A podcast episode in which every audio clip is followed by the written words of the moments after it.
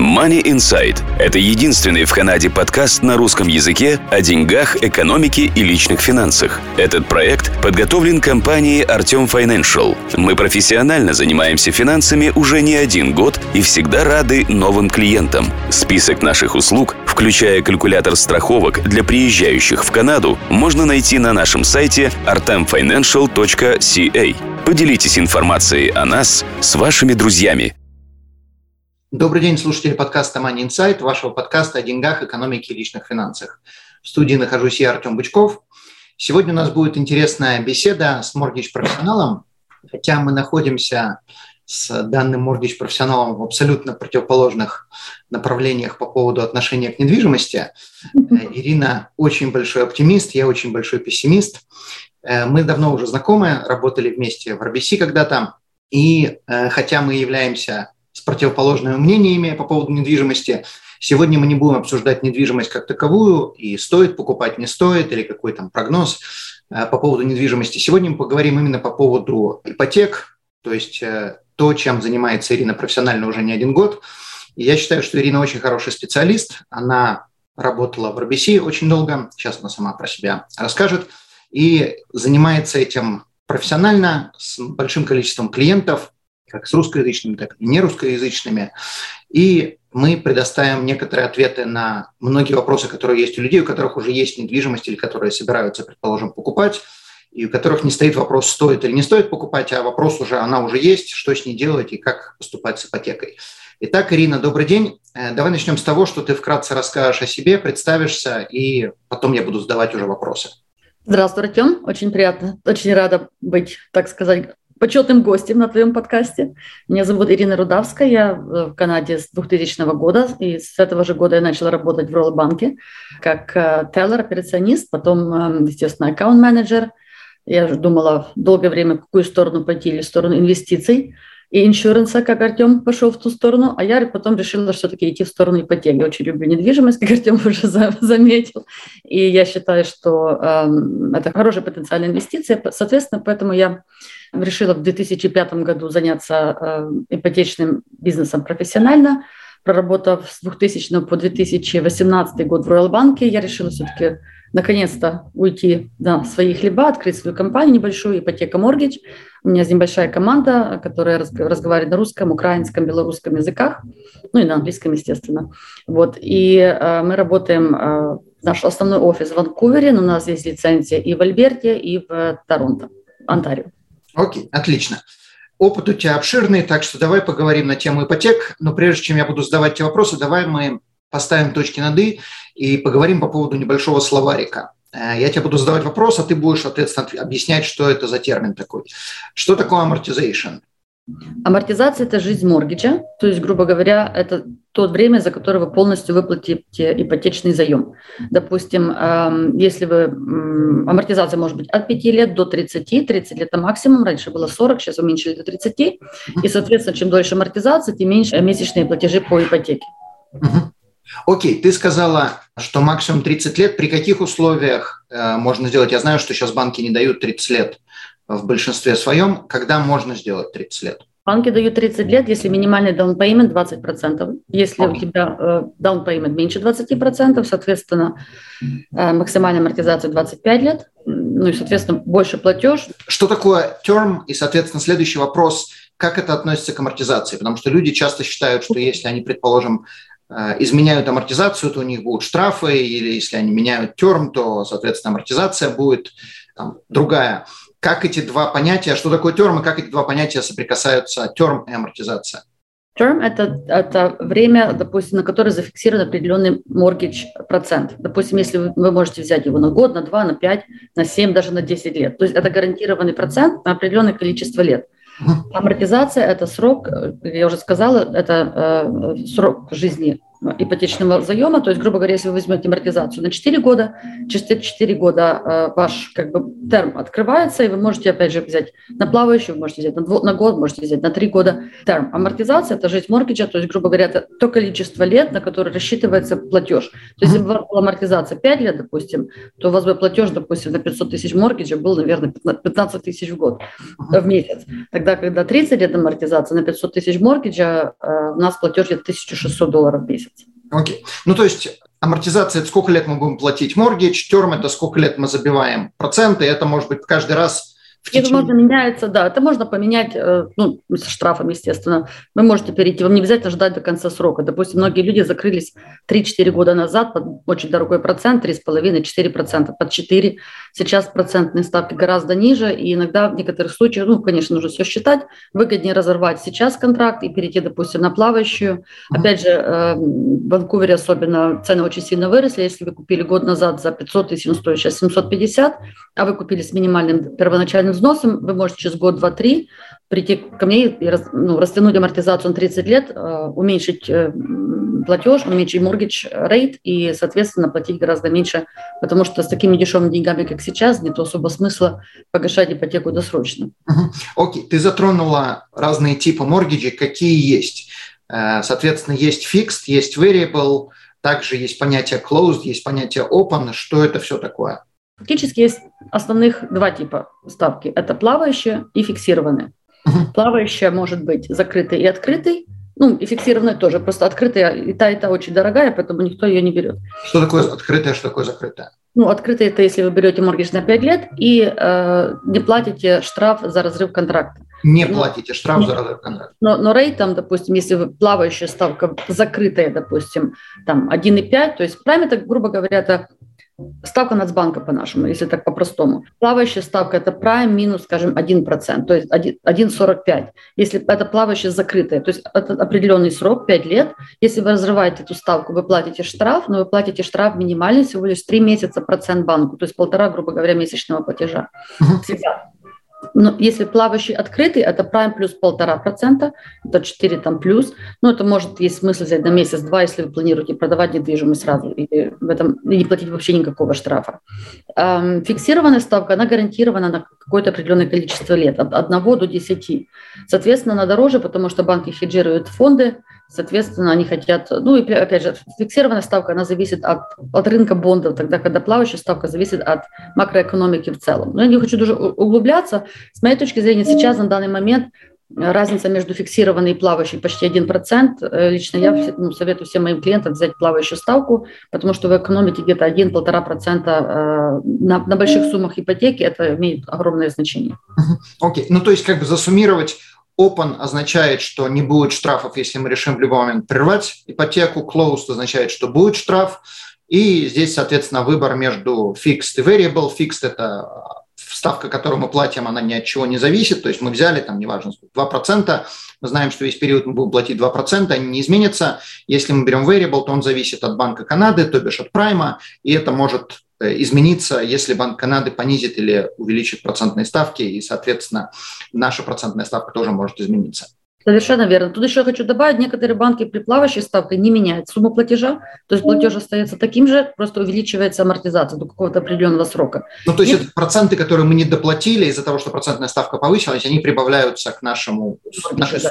То есть меньше, меньшая часть идет от, от выплаты тело кредита. А если мы говорим о, а некоторые банки не просто чуть-чуть увеличивают платеж, но э, Bank of Canada все-таки, ой, сейчас вдруг Bank of Canada увеличит процентную ставку на 5%. Если он увеличит на 5%, вся экономика рухнет. Поэтому Bank of Canada обычно увеличивает на 0,25. Ну, один раз, я помню, было на 0,5. То есть как бы, а так в основном 0,25 или уменьшает, или увеличивает где-то на, 0, ну, на quarter percent. Окей, okay, хорошо. Что такое appraisal? Appraisal – это оценка рыночной стоимости вашего дома или недвижимости независимым э, оценочным, ну, независимой группой людей, которые ну, как бы не, лично не, не заинтересованы ни в каких э, там деньгах. То есть, грубо говоря, они просто, банк хочет быть уверен, что, допустим, если вы покупаете недвижимость, она стоит 750 тысяч, она реально на рынке стоит 750 тысяч, а не 250, к примеру, да? Поэтому они что хотят... она вообще существует? Что, что, exactly, что у нас вообще, вообще существует. Также очень часто бывает, мы заказываем appraisal, когда есть недвижимость со свитом, у нас это популярно очень, есть дом как бы сверху, внизу есть квартира двухкомнатная, допустим, и банк хочет знать, сколько приблизительно человек может сдавать эту квартиру, потому что это помогает э, получить ипотеку, так как это дополнительный доход. Окей. Okay. И последний вопрос из нашего словарика. Что такое HELOC? HELOC – это как бы Secured Credit Line. Вообще это часть продукта, который называется Home Line, Step, ну каждый банк называет его по-другому. Но, грубо говоря, если у вас недвижимость стоит, грубо так скажем, миллион, и у вас, скажем, осталось там 300 тысяч ипотеки, вы можете под эту недвижимость, если доход позволяет, взять еще где-то полмиллиона как Secured Credit Line. Это кредитная линия, которая не, ну, вы за нее не платите, пока вы ей не пользуетесь. Она под дешевый процент, она не под 6-7%, как обычная кредитная линия, она Prime плюс 0,5, 2,95. Она полностью открыта, вы можете ее использовать для любых целей, хоть казино проиграть. Вот. И еще такой момент, если вы берете эти деньги, и вы не планируете их погашать, допустим, вам нужно полмиллиона, вы решили купить еще одну какую-то недвижимость. В этих полмиллиона, вместо того, чтобы платить 2,95, как credit line interest only, вы можете в любой момент закрыть как mortgage сегмент без штрафных санкций и без того, чтобы получать еще раз approval. Потому что каждый раз, когда это вас, допустим, вы потеряли работу, у вас есть кредитная линия полмиллиона, пока вы ищете работу, вы можете пользоваться этой кредитной линией для выплаты ипотеки, моргиджа, ну, имеется в виду машины, там, education для детей, все что угодно. Очень, ну, очень открыто это можно брать, погашать. Можно, брать, можно погашать в любой момент. Да, очень удобный продукт, очень люблю. Его стало сложнее получать, конечно, потому что банки а, не очень хотят, чтобы люди брали деньги под свою недвижимость почему-то, потому что увеличивает, наверное, долг как бы среднего канадца. Но тем не менее это очень удобный продукт, очень гибкий, и я его очень-очень очень нежно люблю. Окей, okay. хорошо. Теперь давай поговорим по поводу уже конкретно твоей специальности. Какая разница? И ты можешь лучше, чем кто-либо другой рассказать, какая разница между человеком, который работает и предоставляет ипотеки в банке, как, например, когда ты работала в RBC, и человеком, моргидж-специалистом, который является брокером. Да, проработав 18 лет в банке, я очень долго считала, что банк – это… Мы с тобой разговаривали на эту тему, жалко, что я не послушала еще раньше. Но для нас банк всегда говорит, только работайте с нашим банком, Royal Bank – the best bank in Canada. Должна сказать, что действительно очень много научилась в Royal Bank. Royal Bank – очень хороший банк. Но э, минус того работать с Royal Bank, ну, как бы не только с Royal Bank, есть некоторые другие э, сморги специалисты, они привязаны только к одному банку, не продают продукты только одного банка. У них нету даже в большинстве случаев своих, у них нету даже понимания, какие продукты предлагают другие банки. Э, я когда ушла с Royal Bank в 2018 году, я была настолько overwhelmed, я поняла, что передо мной открыли совершенно новые горизонты, я знаю, как работают все. То есть у каждого банка есть какая-то своя маленькая нычка, какая-то маленькая полиси, которой нет у другого банка. Допустим, Bank of Montreal специализируется на нерезидентах, к примеру. Там CIBC, у них есть какая-то программа такая сумасшедшая, что до 100% debt service ratio не могут использовать. Есть маленькие нюансы там вся. То есть как бы, ну, когда я ушла, я первый год, конечно, был очень overwhelmed, потому что поток клиентов продолжался, а знаешь, каждого банка свое, надо быстро было подтянуть, понять, куда что. Большинство банков даже название продукта различается. То есть, как бы, ну, хорошо, что как бы, если человек давно на рынке, то легко, легко это понимать, но тем не менее. А потом я такая, вау, боже, можно и так сделать, и так сделать, и так, и так, и так, вау, как круто. То есть, э, при том, при всем, что я знаю полисы Royal Bank в том числе, и я иногда, я знаю, что вот, допустим, этот продукт идеальный для Royal Bank, я могу отправить его в Royal Bank, ну, как бы, не прям лично я буду делать этот моргидж, но у меня есть друзья, которые там работают, знаю их полисы все, поэтому как бы... Я как бы сделаю плане, да. Э, да. банк не работает с моргидж-специалистами, и, соответственно, поэтому ты не можешь это сделать, поэтому туда... Да, напрямую, да. Но я знаю, если я знаю, что полисы самое лучшее, знаешь, мы все работаем для денег, но с другой стороны, знаешь, я знаю, если человек может получить ипотеку в Royal банке сейчас, через пару лет он придет ко мне обратно, мы им получим моргидж ипотеку ну, да. в другом банке, допустим. Поэтому как бы... То есть здесь вопрос, а какой лучший продукт для клиента, чем... Да, да. Окей. То есть, соответственно, намного больше опций у моргидж-специалиста, намного больше Э, даже не столько опция, сколько в Royal банке могут, предположим, не дать, а ты можешь сделать не с этим банком, только с другим банком. С другим, да, да. Угу. Ну, мы обычно, знаешь, я клиенту говорю, подайте все 10 банков. Я говорю, нет смысла подать 10 банков. Подадим тот банк, который лучше конкретно для вашей ситуации, который будет больше шансов получить approval. Если у вас идеальная ситуация, то тот банк, который предлагает самую низкую процентную ставку. То есть, как ну да. Да, то есть идеальной ситуации сейчас ни у кого нет. Всех, у кого была идеальная ситуация, купил 10 лет назад. Значит. Понятно. У всех какие-то нюансы, ясно. Хорошо. Как можно переносить э, ипотеку от одного банка в другой? То есть, например, человек э, слушает, у него сейчас ипотека, неважно, про BC, CIBC или у другого брокера, он э, хочет перенести это, предположим, к тебе или в другой банк. Какие условия надо выполнять, какие штрафы, как это все работает? Опять же, все зависит, какая у него конкретно сейчас ситуация. Допустим, если у клиента фиксированная ставка на 5 лет, у него там 3,5%, у него штраф может быть 20 тысяч, может быть 10, в зависимости от срока, который остался до конца. Угу. Вот. Если мы, допустим, э, сейчас смотрим, опять же, в зависимости от цели, если человека цель уменьшить платежи, есть смысл увеличить амортизацию, есть смысл перейти на плавающую ставку. Всегда можно посчитать, что он теряет, что он получает. Штрафные санкции мы можем добавить в сумму моргиджа, если недвижимость выросла в цене. Опять же, если у человека high ratio продукт, high ratio – это который меньше, чем 20% down payment, это максимальная амортизация, как мы помним, 25 лет. High ratio продукт, он очень, очень стрикт, и э, платежи достаточно большие. Но если цена недвижимости выросла, Вполне возможно, что есть смысл э, увеличить амортизацию до 30 лет, уменьшить платежи, уменьшить ипотечную ставку, потому что они очень сильно упали. То есть как бы никаких restriction э, практически, кроме штрафных санкций, ни у кого нету. Допустим, если у вас обычный моргидж, там, не знаю, Scotia банк, мы можем пойти перевести вас в TD банк или в любой другой банк э, с лучшими процентными ставками. У вас никаких ограничений нету, кроме ну, кроме того, что нужно заплатить процентную ставку, э, штраф, вернее, и посчитать, есть ли смысл или нет. Иногда смысла нету, иногда есть.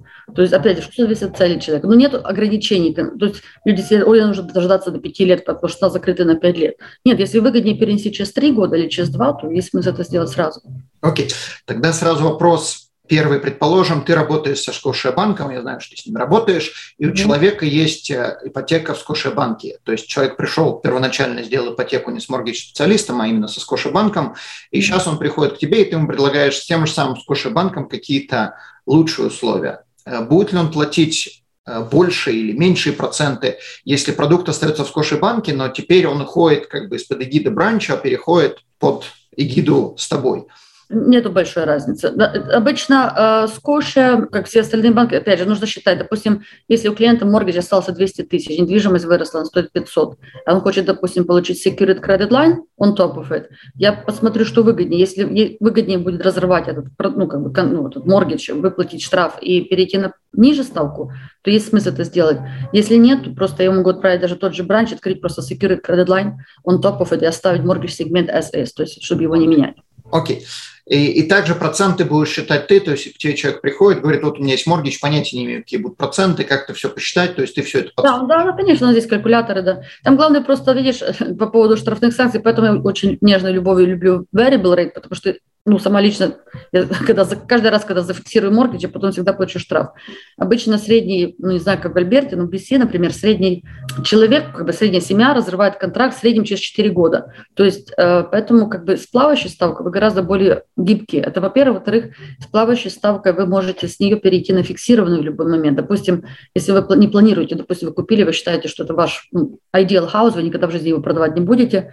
Сейчас ставка низкая, вы взяли, допустим, 1,45 плавающую, через два года вот ставки начали расти, вы в любой момент с плавающей ставки можете зафиксироваться. Тогда, когда зафиксированы ставки на плавающую ставку, без штрафных санкций вы перейти не можете. Угу. Ну и как бы, насколько я помню, поправь меня, как, если ты с variable переходишь на fixed, то у тебя term должен быть больше или такой же, он да. не может быть меньше. То есть если да. осталось три года по variable, то есть взяли, предположим, на 5, 2 прошло, осталось 3, вы не можете перейти на 2 fixed, вы должны перейти или на 3 fixed, или на 5 fixed. Окей, хорошо. Не ограничений. Но то штрафных санкций нету никаких. Хорошо. А как вообще считаются штрафные санкции, коль мы на эту тему начали говорить? Насколько они отличаются между variable и fixed у разных банков? Ой, больно, мне больно. Слушай, ну, variable очень просто. Три месяца процент банку, да, то есть как бы даже не три месяца платеж банку, именно три месяца процент банку. Вот, а это easy. Если мы говорим о фиксированной ставке, конечно, то это rate differential. То есть, грубо говоря, ну, в самых худших случаях вы выплачиваете банку э, проценты до конца того срока, который вы оригинально взяли. Допустим, если у вас осталось два года, вас там, допустим, осталось 20 тысяч процентных, процентов доплатить до конца срока, а вот это вот будет ваш штраф. То есть банк хочет забрать свои деньги обратно. Ну, то есть, э, скажем так, простой пример, э, была ипотека под 5%, сейчас она 3%, если вы разрываете и хотите уйти или перейти на 3%, то разницу, то 2% вы должны будете доплатить банку, то, что он с вас потеряет, потому что контракт был первоначально на 5%. Я когда работал в RBC, у меня однажды был случай, когда у человека был моргидж на миллион, и причем это как бы довольно-таки давно уже было. Ему надо было по какой-то причине разорвать контракт, я уже не помню все детали, но единственное, что я запомнил, это пенальти, который там был 70 тысяч. Мне сейчас засчитали пенальти 48 на моих, на мой миллион моргиджа. И я такая, а, знаешь, с одной стороны не хочется платить, а с другой стороны я посчитала, что make sense, вы, вы, выигрываю. Знаешь, присижу, думаю, платить, не платить. Или, или лучше эти деньги вложить, какой-то еще присел купить, знаешь, все равно отобью с той стороны, если не с этой. Окей. Следующий вопрос когда начинать процесс, предположим, у человека заканчивается, довольно-таки частая ситуация, у человека заканчивается э, вот этот его терм, там, 3-5 лет, неважно сколько, через несколько месяцев. Ему не нравится работать с банком, или банк ему там, предлагает не лучшие условия, и он хочет перейти, предположим, к тебе. В какой момент к человеку надо обращаться? То есть нет смысла разрывать контракт, потому что, там, предположим, моргидж заканчивается там, через 4, через 5 месяцев, может быть, через 3. И в какой момент надо начинать процесс перехода к тебе, и можно ли застолбить ставку с тобой, когда человек уже перейдет, чтобы он уже заранее знал, сколько это будет? Конечно, обычно в среднем народ начинает обращаться где-то за 4 месяца э, до э, renewal. Смотри, плюсы и минусы. То есть я считаю, что если, допустим, Роллбанк, к примеру, человек Роллбанк, он не хочет менять, он предложил хорошую ставку, он не хочет ни одни амортизацию, ни дополнительных денег, ни кредитную линию получать, тогда есть смысл за 120 дней до renewal date он может пойти тот же Royal Bank, просто подписать две бумажки, не подавать никаких документов и просто обновить моргидж, продолжать платить. Uh-huh. Если человек более, так сказать, амбициозные э, желания что-то сделать, э, допустим, получить кредитную линию или даже shop around, обычно народ ко мне обращается за, ну, за 60 за 90 дней до actual renewal date. То есть, если у вас renewal day, скажем, 1 февраля, то за 120 дней, в принципе, уже можно начинать работать. Плюсы и минусы. Э, обычно вот просто на renewal нету смысла. Если вы ничего не хотите менять, в вашем банке вы можете выбить те же условия или даже лучше, чем может предложить mortgage broker, если немножко подавить. Но обычно ко мне приходят люди более sophisticated, то есть они хотят сделать рефинансирование, хотят сделать secured credit line, не хотят растянуть амортизацию, не хотят вложить эти деньги или помочь детям купить, или самим купить какой-то investment property. То есть эм, ну, гораздо более эм, гибкие варианты мы можем предложить, если мы делаем рефинансирование. В чем разница между renewal и рефинансированием? Многие тоже путают, кстати. Renewal вы э, никаких документов не, не даете, вы не переходите в другой банк, вы сидите в своем банке, вы просто обновляете ипотеку. То есть ту сумму, которая осталась... Скажем так, это же не ипотеку, обновляете именно терм. Вот этот, вот, обновляете терм, да, на ту сумму ипотеки, которая осталась, да. Плюс, что не надо никаких документов, вообще ничего делать, подписывать три бумажки, все.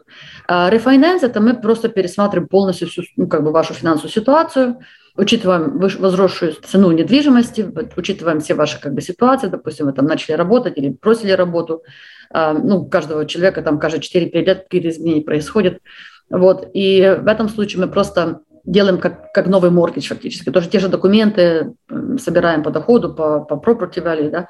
Но, э, то есть, как бы, рейт может быть тот же, даже как предложил вам ваш банк, но идея в том, что как бы вы гораздо более гибкий, у вас гораздо больше возможностей есть. За счет увеличившей equity вашей недвижимости сделать еще что-то, заработать еще немножко денег на real estate. Окей. Okay. И я как бы вставлю еще 5 копеек во-первых, если, предположим, человек даже не хочет ничего делать, и ему проще сделать renewal, э, то все равно я вам очень советую походить по моргидж-специалистам, Ирина, ты это не слышала, поспрашивать, mm-hmm. какие ставки, получить какие-то э, документы, подтверждающие, что можно получить намного меньший процент на сегодня, чем то, что дает тот же самый RBC, CIBC или любой другой банк. И вот с этими документами прийти, когда вам предложат э, сделать renewal, вы просто показываете подтверждающий документ и говорите, что вот мне там в другом банке дают там 0,1% меньше. И обычно банки это, на это соглашаются, и вы можете таким образом просто понизить свой renewal то есть никогда не соглашайтесь на первые попавшиеся условия, которые предлагает банк, никогда не соглашайтесь. И в данном случае я говорю даже не о моргидж-специалисте, я говорю именно о банке, потому что банки да. всегда вам будут предлагать... Ранило моргидж-специалисты этим не занимаются, да, совершенно верно. То есть моргидж, моргидж брокеры, моргидж-специалисты ранило не делают, вы идете в банк, да. но банк всегда можно на них немножко надавить. Да, и давить надо всегда, потому что здесь по принципу дурака. То есть если вы согласились на такую ставку, зачем напрягаться, зачем нам давать меньше? Если вы сделали домашнее задание и предоставили доказательства, и там они требуют доказательства, что где-то кто-то дает меньше, ну, может быть, мы вам тоже понизим, и очень часто можно понизить.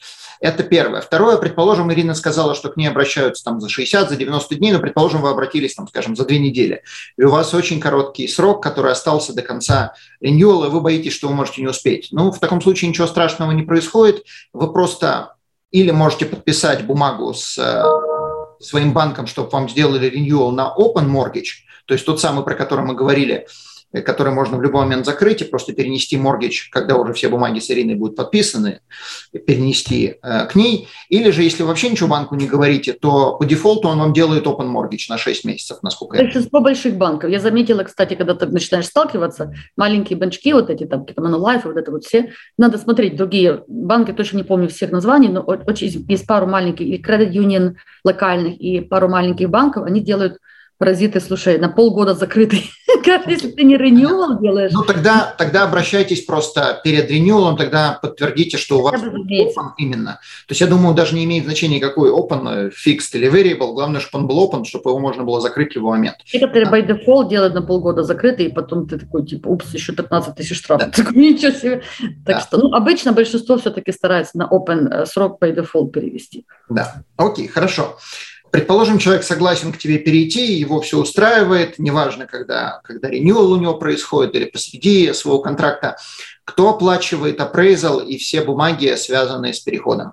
В зависимости от программ. Есть иногда есть банки, которые предлагают ниже процентную ставку, но не оплачивают этих всех расходов. Есть банки, которые оплачивают все расходы, но они делают не через нотариуса, а через First Canadian Title, что это очень больно, очень долго и очень много бумаг. Вот. Обычно э, мы, мы можем включить э, сумму appraisal и legal fee, ну это все стоит полторы тысячи, то есть небольшие суммы, все про все. Сумма ипотеки, так что, ну, от зависит от банка. То есть как бы иногда бывает у них special deal, что они все оплачивают вдруг. Но опять же, они все оплачивают только если мы это делаем через First Canadian Title. А это мы знаем, что First Canadian Title – это не нотариус, и они, с ним очень сложно работать, и долго.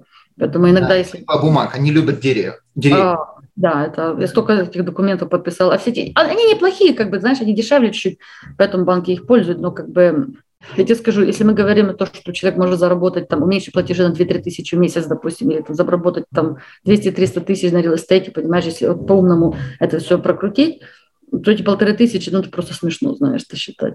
Ну да, понятно. Окей. То есть иногда банки могут оплатить appraisal, в большинстве случаев appraisal будет оплачивать сам человек, то есть эти э, расходы тоже надо учитывать. Э, ну, при... 250-350 долларов, то есть appraisal очень недорогой сейчас. Ну, в BC, во всяком случае, в других районах, может, чуть дороже. Окей. Как э, поступать людям, у которых недвижимость таки упала в цене? Не знаю. Слушай, серьезно, не знаю. Но в таком случае просто тихо, спокойно сделать renewal и okay. продолжать платить ипотеку, как платится. Или, или, допустим, даже если она упала в цене, то есть учитывая низкие процентные ставки, 65% от вашего платежа сейчас идет в тело кредита. Соответственно, допустим, если вы за 5 лет там, выплатили какую-то сумму, э, несмотря на то, что как бы недвижимость не выросла или осталась такая же, или даже чуть упала, все равно есть смысл просто поговорить с банком и Эм, посмотреть, есть ли возможность растянуть амортизацию, потому что, опять же, с такими низкими процентными ставками нет смысла погашать моргидж быстрее, да. Но, допустим, вот у меня была ситуация, действительно, в Калгари было время, когда цены не, не росли, и мне ребята покупали с минимальным даунпейментом, там 5%, там еще то время было, по-моему, 0%, да, и на 40 лет амортизации. Соответственно, они практически ничего не выплатили, ну, они просто продлили как бы renewal и продолжают жить в своем доме, выплачивая потихонечку моргидж. То есть в таком случае, даже если цена падает, то банк в большинстве своем тот, у которого... Когда у нас была ситуация, когда люди дали, я помню, тогда программа была 0% даунпеймента, вот, и у них было много долгов, они пытались рефинансировать, но поскольку цена не выросла, они просто ну, продолжают платить, но жить в своем доме. Как бы. И фактически через пять лет, когда они пришли ко мне второй раз, цена уже как раз тогда на тот момент поднялась, и мы сделали рефинансирование, растянули амортизацию 30 лет, у них платеж уменьшился ну, существенно, они ну, продолжают дальше жить в своем доме. Хотя, видишь, в BC очень редко бывает, что люди живут 10-15 лет, поэтому у нас немножко Не другая... Рассказывай тем, у кого сейчас наводнение. Это, грустная тема, потому что я думаю, там не только цена упала, там надолго она упала. Дело в том, что большинство там были э, фермы, и это же они, они были на территории, там огромное было озеро раньше, его просто высушили, знаешь, но осталось маленькое. А поэтому, потому что вот там, потому что там наводнение, в основном это фермы пострадали, а не столько дома. Угу. Но иншуранс, конечно, повысит. А может, даже иншуранс от флада нету в Канаде, да? Мы же не можем застраховать. То есть э, встает вопрос, что же будет, вот действительно мне интересно, я не знаю, есть ли какие-то мысли на эту тему, что же будет с этими домами и с их недвижимостью, то есть получается, и что, если у них есть ипотеки, как это вообще будет работать? Ну, опять же, банки ипотеки, они не, ну, не трогают. То есть, как бы, э, если человек платит за эту ипотеку, он платит Нет, за... но если дома-то нету, платить за что? То есть вопрос, если у человека все затопило. Нет, если ты пойдешь в банк и скажешь, у меня дома нету, то, конечно, там надо смотреть, наверное, как какие-то там есть insurance кейсы, да. Но если дом, допустим, там пострадал, не знаю, ну, зато есть ипотека от пожара, может поджечь и получить. Ну, гореть не будет, потому что он весь в воде. Мокрый, да. Э, был случай, когда было наводнение в Калгари, по-моему, это было в 2013 году. Я помню, помню, да, ага. И у нас были случаи, когда банки присылали, RBC присылал письмо счастья людям и просил полностью выплатить дом в течение 30 дней, то есть ипотеку. Э, то есть люди приходили с этими письмами и говорили, ну, как бы, ладно, там, предположим, меня бы еще затопило, но я там от наводнения в километре, у меня вообще там воды, кроме как с-под крана, больше нету. Почему я должен оплачивать? А банк говорил, вот, есть 30 дней, в контракте написано, будь добр. И все, если не оплачиваешь, то дом отбирают невеселые были времена. И вот интересно. серьезно, первый раз такое слышу. Да. Я знаю, что я когда-то была клиентка, а, а, мы сделали моргидж, а ей дом снесло, ну как снесло, то есть нам не прошла фотографию, там была, только крыша торчала, знаешь но у нее там был огромный кусок земли, но в конечном итоге ее продала очень хорошо. Ну, дом уже как бы был unlivable совершенно, то есть, причем дом был классный, так они построили, только недавно новый. Но банку э, ничего, она, у нее кредитная линия была что-то на миллион под этот дом. Она так и стала за эту кредитную линию, но потом использовала ее, чтобы купить дом на найм, на найме, по-моему, где-то здесь. Вот. Ну, она, я видел, видел ситуации, когда банк говорил, все, как бы нас вообще не интересует, что станут с твоим домом, в каком он состоянии, будь добр, 30 дней, у нас тут по карте нарисовано, что наводнение у тебя там было, так что выплати. Вот интересно будет уточнить, да, самое, самое интересное. Ну, не реально интересно, что же происходит, потому что если у людей нету страховок и дома нету, то платить за что они будут? За территорию, за землю. Главное, чтобы землю не снесло, понимаешь? Да, там непонятно сейчас. То понос, то золотуха, то затопило, то заморозило. Окей. Сгорело что сгорело. Что происходит со страховкой CMHC, те самые high ratio mortgages, э, когда человек переходит из одного банка в другой? Надо ли доплачивать эту страховку или она просто переносится от одного банка к другому? Обычно в моей практике, поскольку в BC цены выросли на 30% за последний год, все, кто даже купил год назад с 5% даун, у них сейчас mortgage, э, когда они делали refinance, там год, два, три спустя, мы делаем это как conventional mortgage, эту insurance мы вообще убираем. Ну, конечно, она была включена, она увеличила сумму оригинального mortgage, но как бы она там есть, как бы, ну, что делать. Поэтому как бы мы делаем амортизацию э, на 30 лет, растягиваем и не платим. Но в случае, если, допустим, бывают такие случаи, когда клиент продал high ratio, цена не выросла, и покупает опять high ratio, тогда нужно считать. Если сумма гораздо выше, надо считать, что, что выгоднее. Или просто он может порт, как бы этот insurance, этот mortgage одновременно. Подожди секундочку, я, я, я не совсем понял. Э, купил, вот, вот, продал, ты сказала? Вот смотри, ты купил 5% даун, допустим, два года назад, цена осталась та же. Ты угу. продаешь этот дом, угу покупаешь другой, тоже с 5%, да. Покупаю тут, тут же, то есть как бы я покупаю и продаю да. как бы одна своего да. рода одна транзакция. Окей, то есть да, это да, не то, что... Там, пожалуйста... 90 по-моему, не могут это сделать. Ты можешь пор, у тебя иншуранс, допустим, 20 тысяч иншуранса за свой первый дом, а тебе нужно на 100 тысяч дороже на моргидж, это еще будет экстра 5. Ты можешь этот порт, это иншуранс 20 тысяч на новую недвижимость. При условии, что цена недвижимости или осталась такая же, или выросла? Выросла, да. Даже если уменьшилась, тогда просто ты платишь разницу. Все. А, окей. То есть все равно ее можно оставить при условии, что покупаем да, да. То есть тебе надо, надо, просто, надо, надо получить insurance ну, approval, и у вас есть, по-моему, 90 дней. Окей, отлично. Хорошо. Иногда, знаешь, они просто чаржуют больше, там еще есть свои фи. Ну, короче, там очень сложный этот Отлично. процесс. Да, но, но doable. Можно сделать. Можно сделать, окей, хорошо. Что происходит со страховкой mortgage life и disability insurance, если человек переходит от одного банка к другому? Пропадает. Пропадает. Вообще, самая такая, я скажу так, между нами, дай боже, что мой менеджер не слушает этот подкаст бывший, потому что он, они всегда нас, ну, как бы, морги-специалистов очень прессуют, чтобы э, мы предлагали этот продукт, потому что, короче, банк на нем хорошо зарабатывает, естественно. Э, минусы огромные в том плане, во-первых, дороже обычно, не всегда, но обычно дороже. Если вы молодой человек, может, там 20 долларов в месяц несущественно, но если вы там уже 40 плюс, и когда вы переходите с одного банка в другой, этот иншуранс может существенно вырасти в цене. При вот. условии, что у человека еще хорошее здоровье. Да, да, кстати. А второй момент э, по поводу... У нас, у нас ночью было много тренингов по иншурансу. Вот ненавижу э, такой, очень сильно ненавижу. Я никогда его не брала. Дело в том, что эта страховка, она привязана к моргиджу. То есть если любая страховка хорошо, да, скажем, ну, допустим, у вас моргидж на 5 лет. Дай Боже, что все было хорошо, через 5 лет вы хотите перейти в другой банк или рефинансироваться, даже, по-моему, в том же, или продать и купить, к примеру, да, средним. Я говорю, каждые 3-4 года жизнь меняется, вы продаете, покупаете. Страховка сгорает, вам нужно опять реqualified, но вы уже на 5 лет старше, опять же, недвижимость может быть дороже, дешевле, надо смотреть, конечно. То есть страховка уже растет. Теперь, дай бог, что ничего не произошло, но, допустим, что-то с вами случается, вы, допустим, заболели, все. Страховка покрывает mortgage payments, если вы умерли, она покрывает mortgage. То есть тоже неплохо, чтобы вам там полмиллиона mortgage выплатили, к примеру, да, но мне кажется, она очень сильно отличается. Term insurance, где она привязана к вам, и, допустим, вам 30 лет, вы получили term insurance, там, допустим, вы платите 30 долларов, 50 долларов в месяц, до 70, по-моему, она тогда, насколько я помню. И она как бы э, не привязана, вы можете там менять банки как перчатки, никого не волнует, вы застрахованы. И ваша семья получит, допустим, те же полмиллиона. Опять же, прикол еще в чем? Моргидж так погашается, то есть особо большая, сейчас особо большая сумма как бы ипотеки идет в тело кредита выплат. Но моргидж, э, ну, в смысле, иншуранс остается тот же.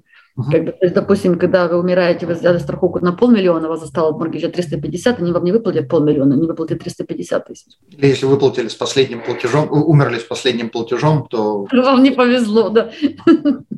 Э, я добавлю к этим страховкам еще дополнительные вещи, то есть так, как ты сказала, все правильно – там еще есть э, дополнительные нюансы. Когда вы делаете свою страховку со страховой компанией, неважно с какой, вас вначале проверяют, потом дают страховку. А когда вы делаете страховку с моргиджем, вас вначале дают страховку, а когда умерли, начинают проверять.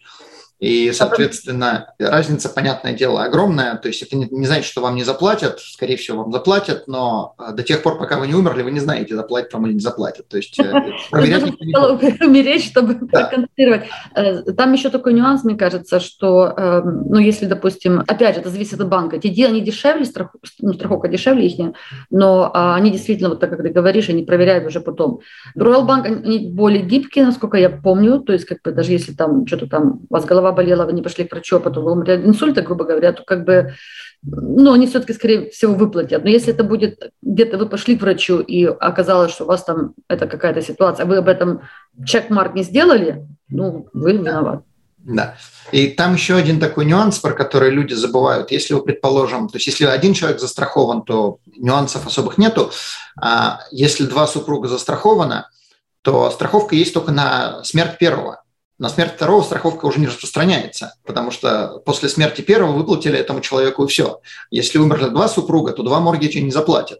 А платили это за обоих супругов. То есть платили за двоих, платят, заплатят только один моргич.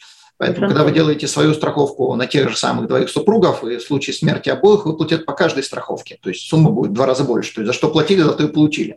А в случае моргиджа, то, что называется first to die – кто первый умер, тот и да, кому да, повезло. У меня, у меня часто, знаешь, я когда получала ипотеки, я часто даже фактически, если, допустим, мужу там под 50, жене там под 40, на жену страховка могла стоить 30 долларов, на мужа 150, понимаешь? Uh-huh. И, соответственно, а, муж говорит, да не, ну, too much, давай лучше на жену возьмем. На жену берем, ну, естественно, ты, ты, жена остается жива и здорова, муж там умирает через какое-то время, никакой страховки нету, хотя люди были уверены, что у них страховка есть на обоих. Как бы. Да, то есть э, берут э, то, что более дешевое, а не то, где больше риск. А то, что, где больше рисков, совершенно верно. Да. А там, где больше риск, соответственно, и больше стоит. Окей, хорошо.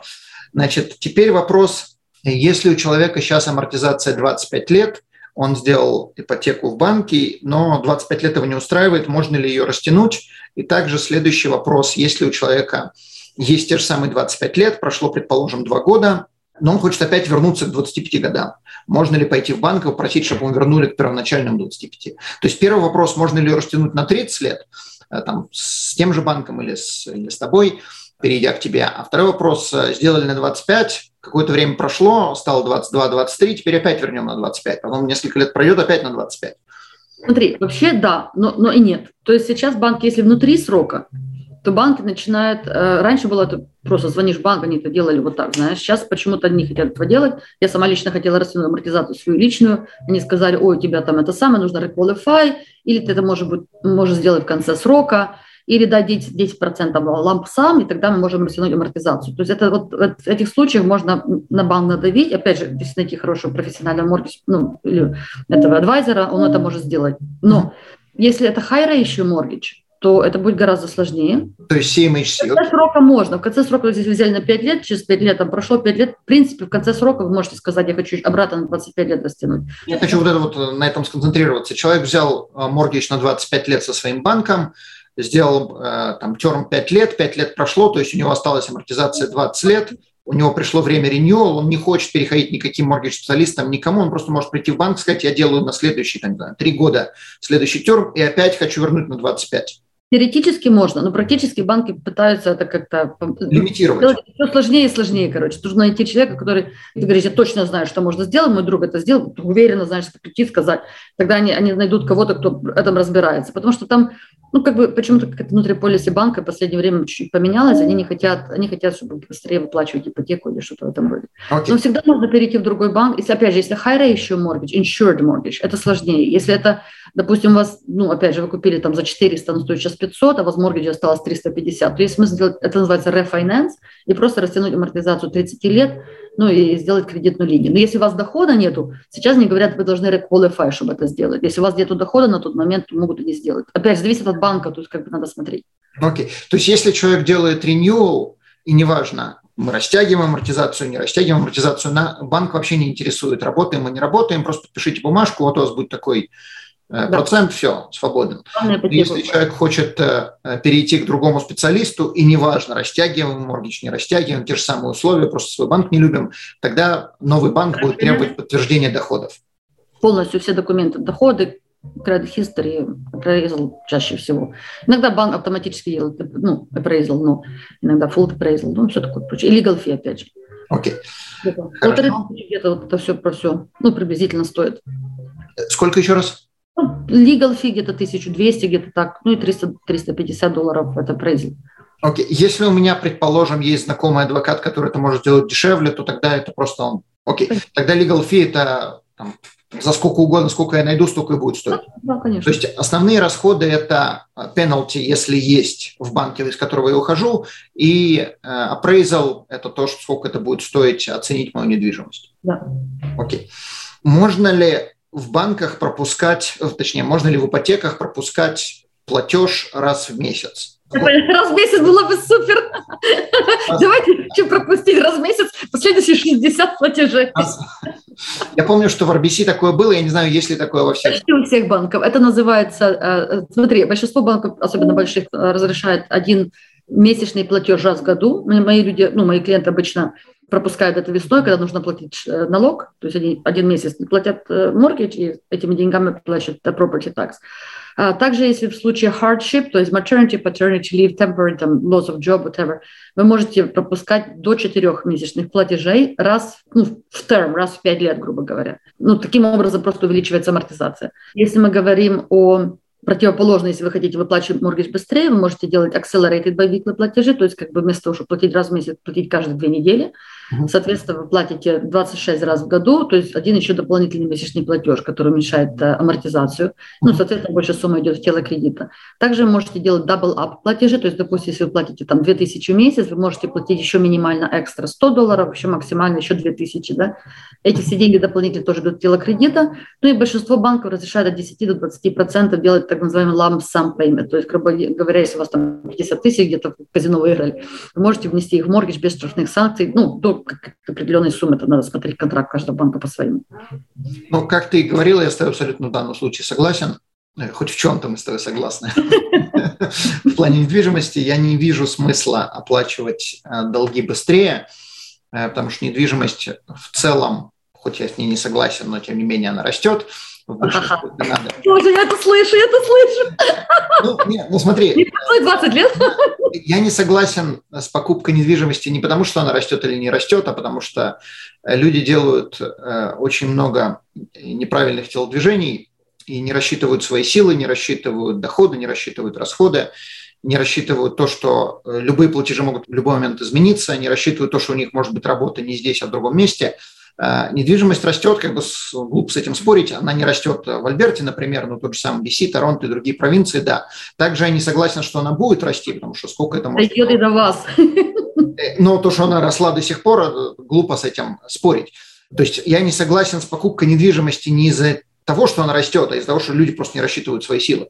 Поэтому людям нужно общаться с специалистами до того, как они что-то покупают. Обычно нормальные практики нужно прийти. Специалисты – это те, кто себя называют специалистами. Я в данном случае не имею в виду тебя, потому что ты будешь это говорить людям честно, но большинство специалистов тянут одеяло на себя, то, что называют, они называют, называют себя специалистами, они тянут одеяло на себя и говорят всем однозначно покупайте, потому что недвижимость растет.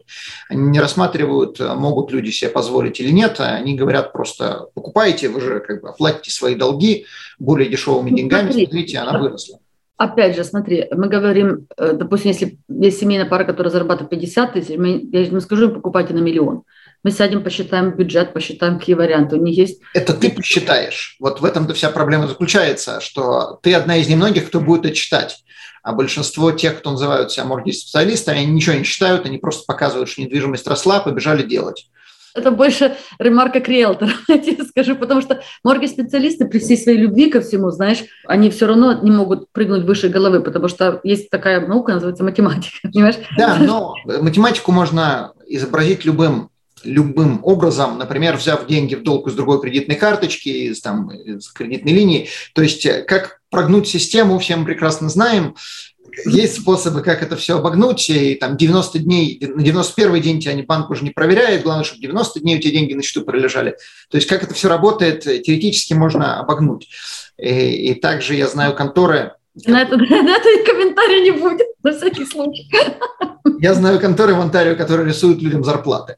Так что, опять-таки, математика – это дело, да, хорошее. Если человек зарабатывает 50, но ему кто-то нарисовал 150, то теперь может купить совершенно другую недвижимость, но зарабатывает он все равно 50. Ты тебе не представляешь, как банки проверяют. Ну, допустим, BC, это никто не, ну, не знаю, я никого не знаю, кто этим занимается в Британской Колумбии, потому что здесь я знаю. Британская Колумбия. Я, я знаю. Да? Я, я, я знаю. Такой меня, я хочу еще что-то купить.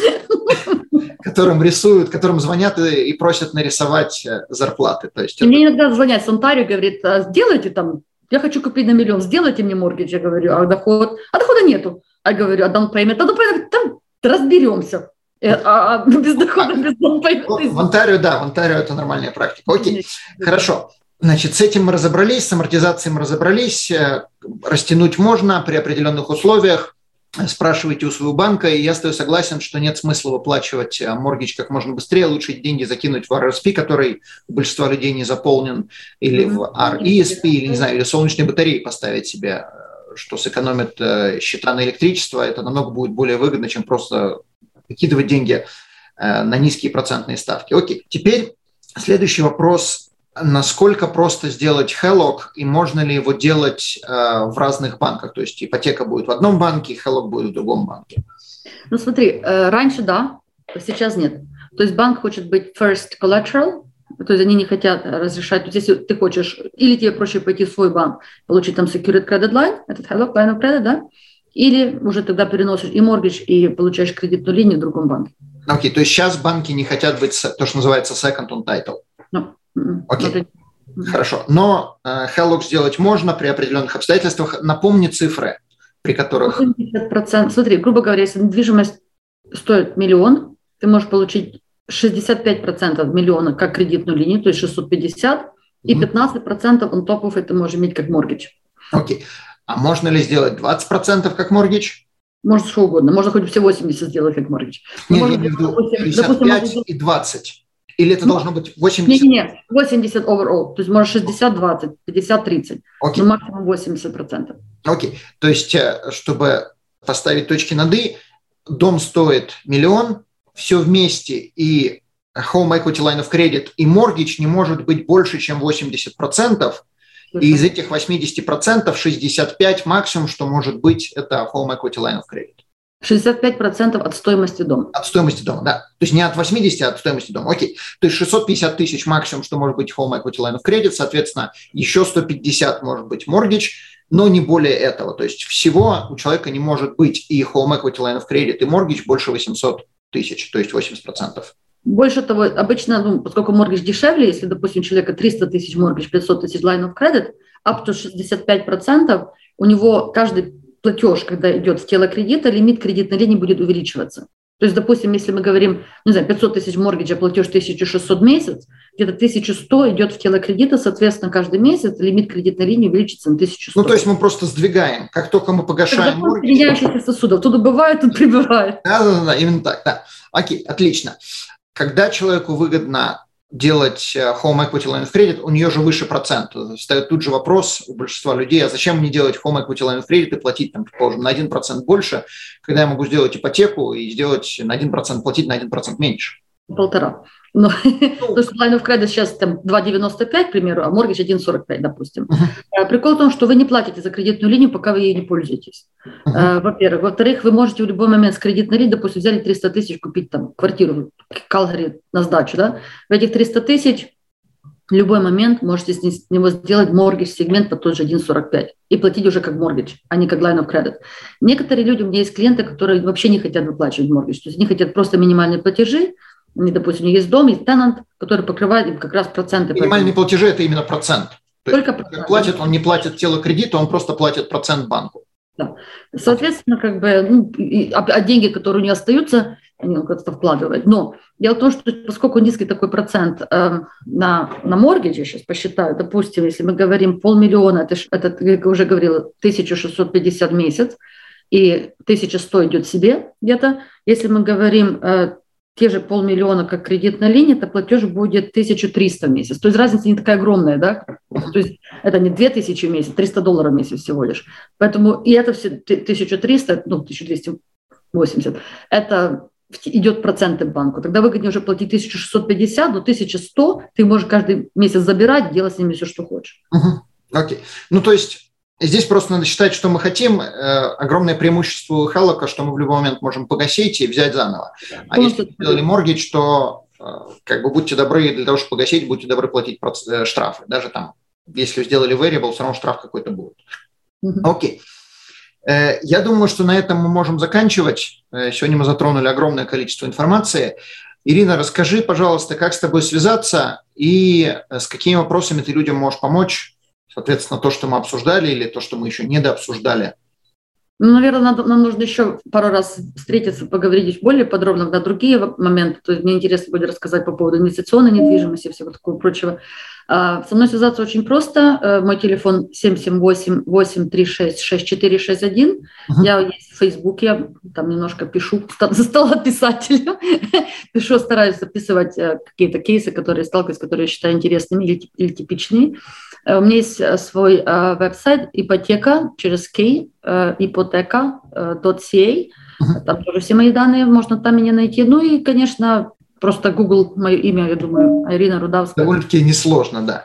да. Ну, всю эту информацию мы также поместим под подкастом, если вдруг вы слушаете это в каком-нибудь iTunes или в, в каком-нибудь варианте, где нету записей, то телефон у вас здесь будет и контактная информация. Окей, огромное спасибо. Я думаю, что в следующий раз мы обязательно еще поговорим на тему, как ты сказал, инвестиционной недвижимости, какие есть варианты, какие нюансы.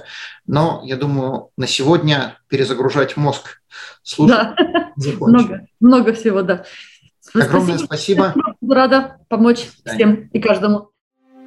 Данный подкаст сделан лишь для вашей информации. Компании, инвестиции, страховые продукты и другие материалы, упомянутые в подкасте, упомянуты лишь для ознакомления и не являются рекомендацией к действию. Так как мы не знаем вашей конкретной ситуации, то мы не можем нести ответственность за ваши действия после прослушивания подкаста. Пожалуйста, обращайтесь к специалистам, если вы не уверены, как поступить. Спасибо, что слушаете нас и не забывайте задавать вопросы.